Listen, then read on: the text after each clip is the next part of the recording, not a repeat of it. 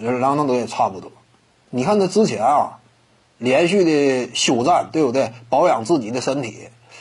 但是现在疫情期间呢，他有充分的时间进行调养。你说疫因为疫情歇了个大半年了，你说他还有没有必要今后啊一旦复出，我还经常背靠背歇呀？恐怕不会了，对不对？我这次差不多彻底养好了。你一旦说彻底养好伤，而且莱昂纳德呢，他多少也会在乎一点外界的评论，对不对？尤其更衣室里都产生一定的质疑了，那你作为这支球队的当家核心与领袖啊。你仅就维持更衣室稳定这个角度，你也得适当收敛，对不对？你总歇的话，更衣室内都有流言蜚语，一些其他球员都对你呢，甚至有一些嗤鼻嗤之以鼻了，那你怎么办？以身作则呗。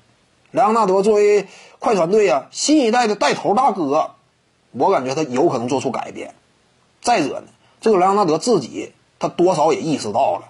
字母哥，对不对？曾经在季后赛被我亲手击败过，但是人家商业价值都高于我，为什么？他拿过常规赛 MVP 吗？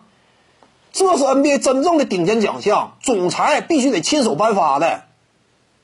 所以莱昂纳德也估计意识到了，那怎么办？我得常规赛好好打一打，争取争一个个人顶尖荣誉。这样两手都硬的话，那我联盟当中位置就进一步。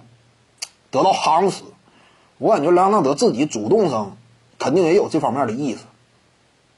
所以呢，能不能争 MVP 啊？考虑到莱昂纳德的主动性以及快船队班底的雄厚、搭档整体的条件呢，这样一种层次，我感觉是有戏的，对不对？管理层也出色，操盘的各个方面投入啊，也是不计成本。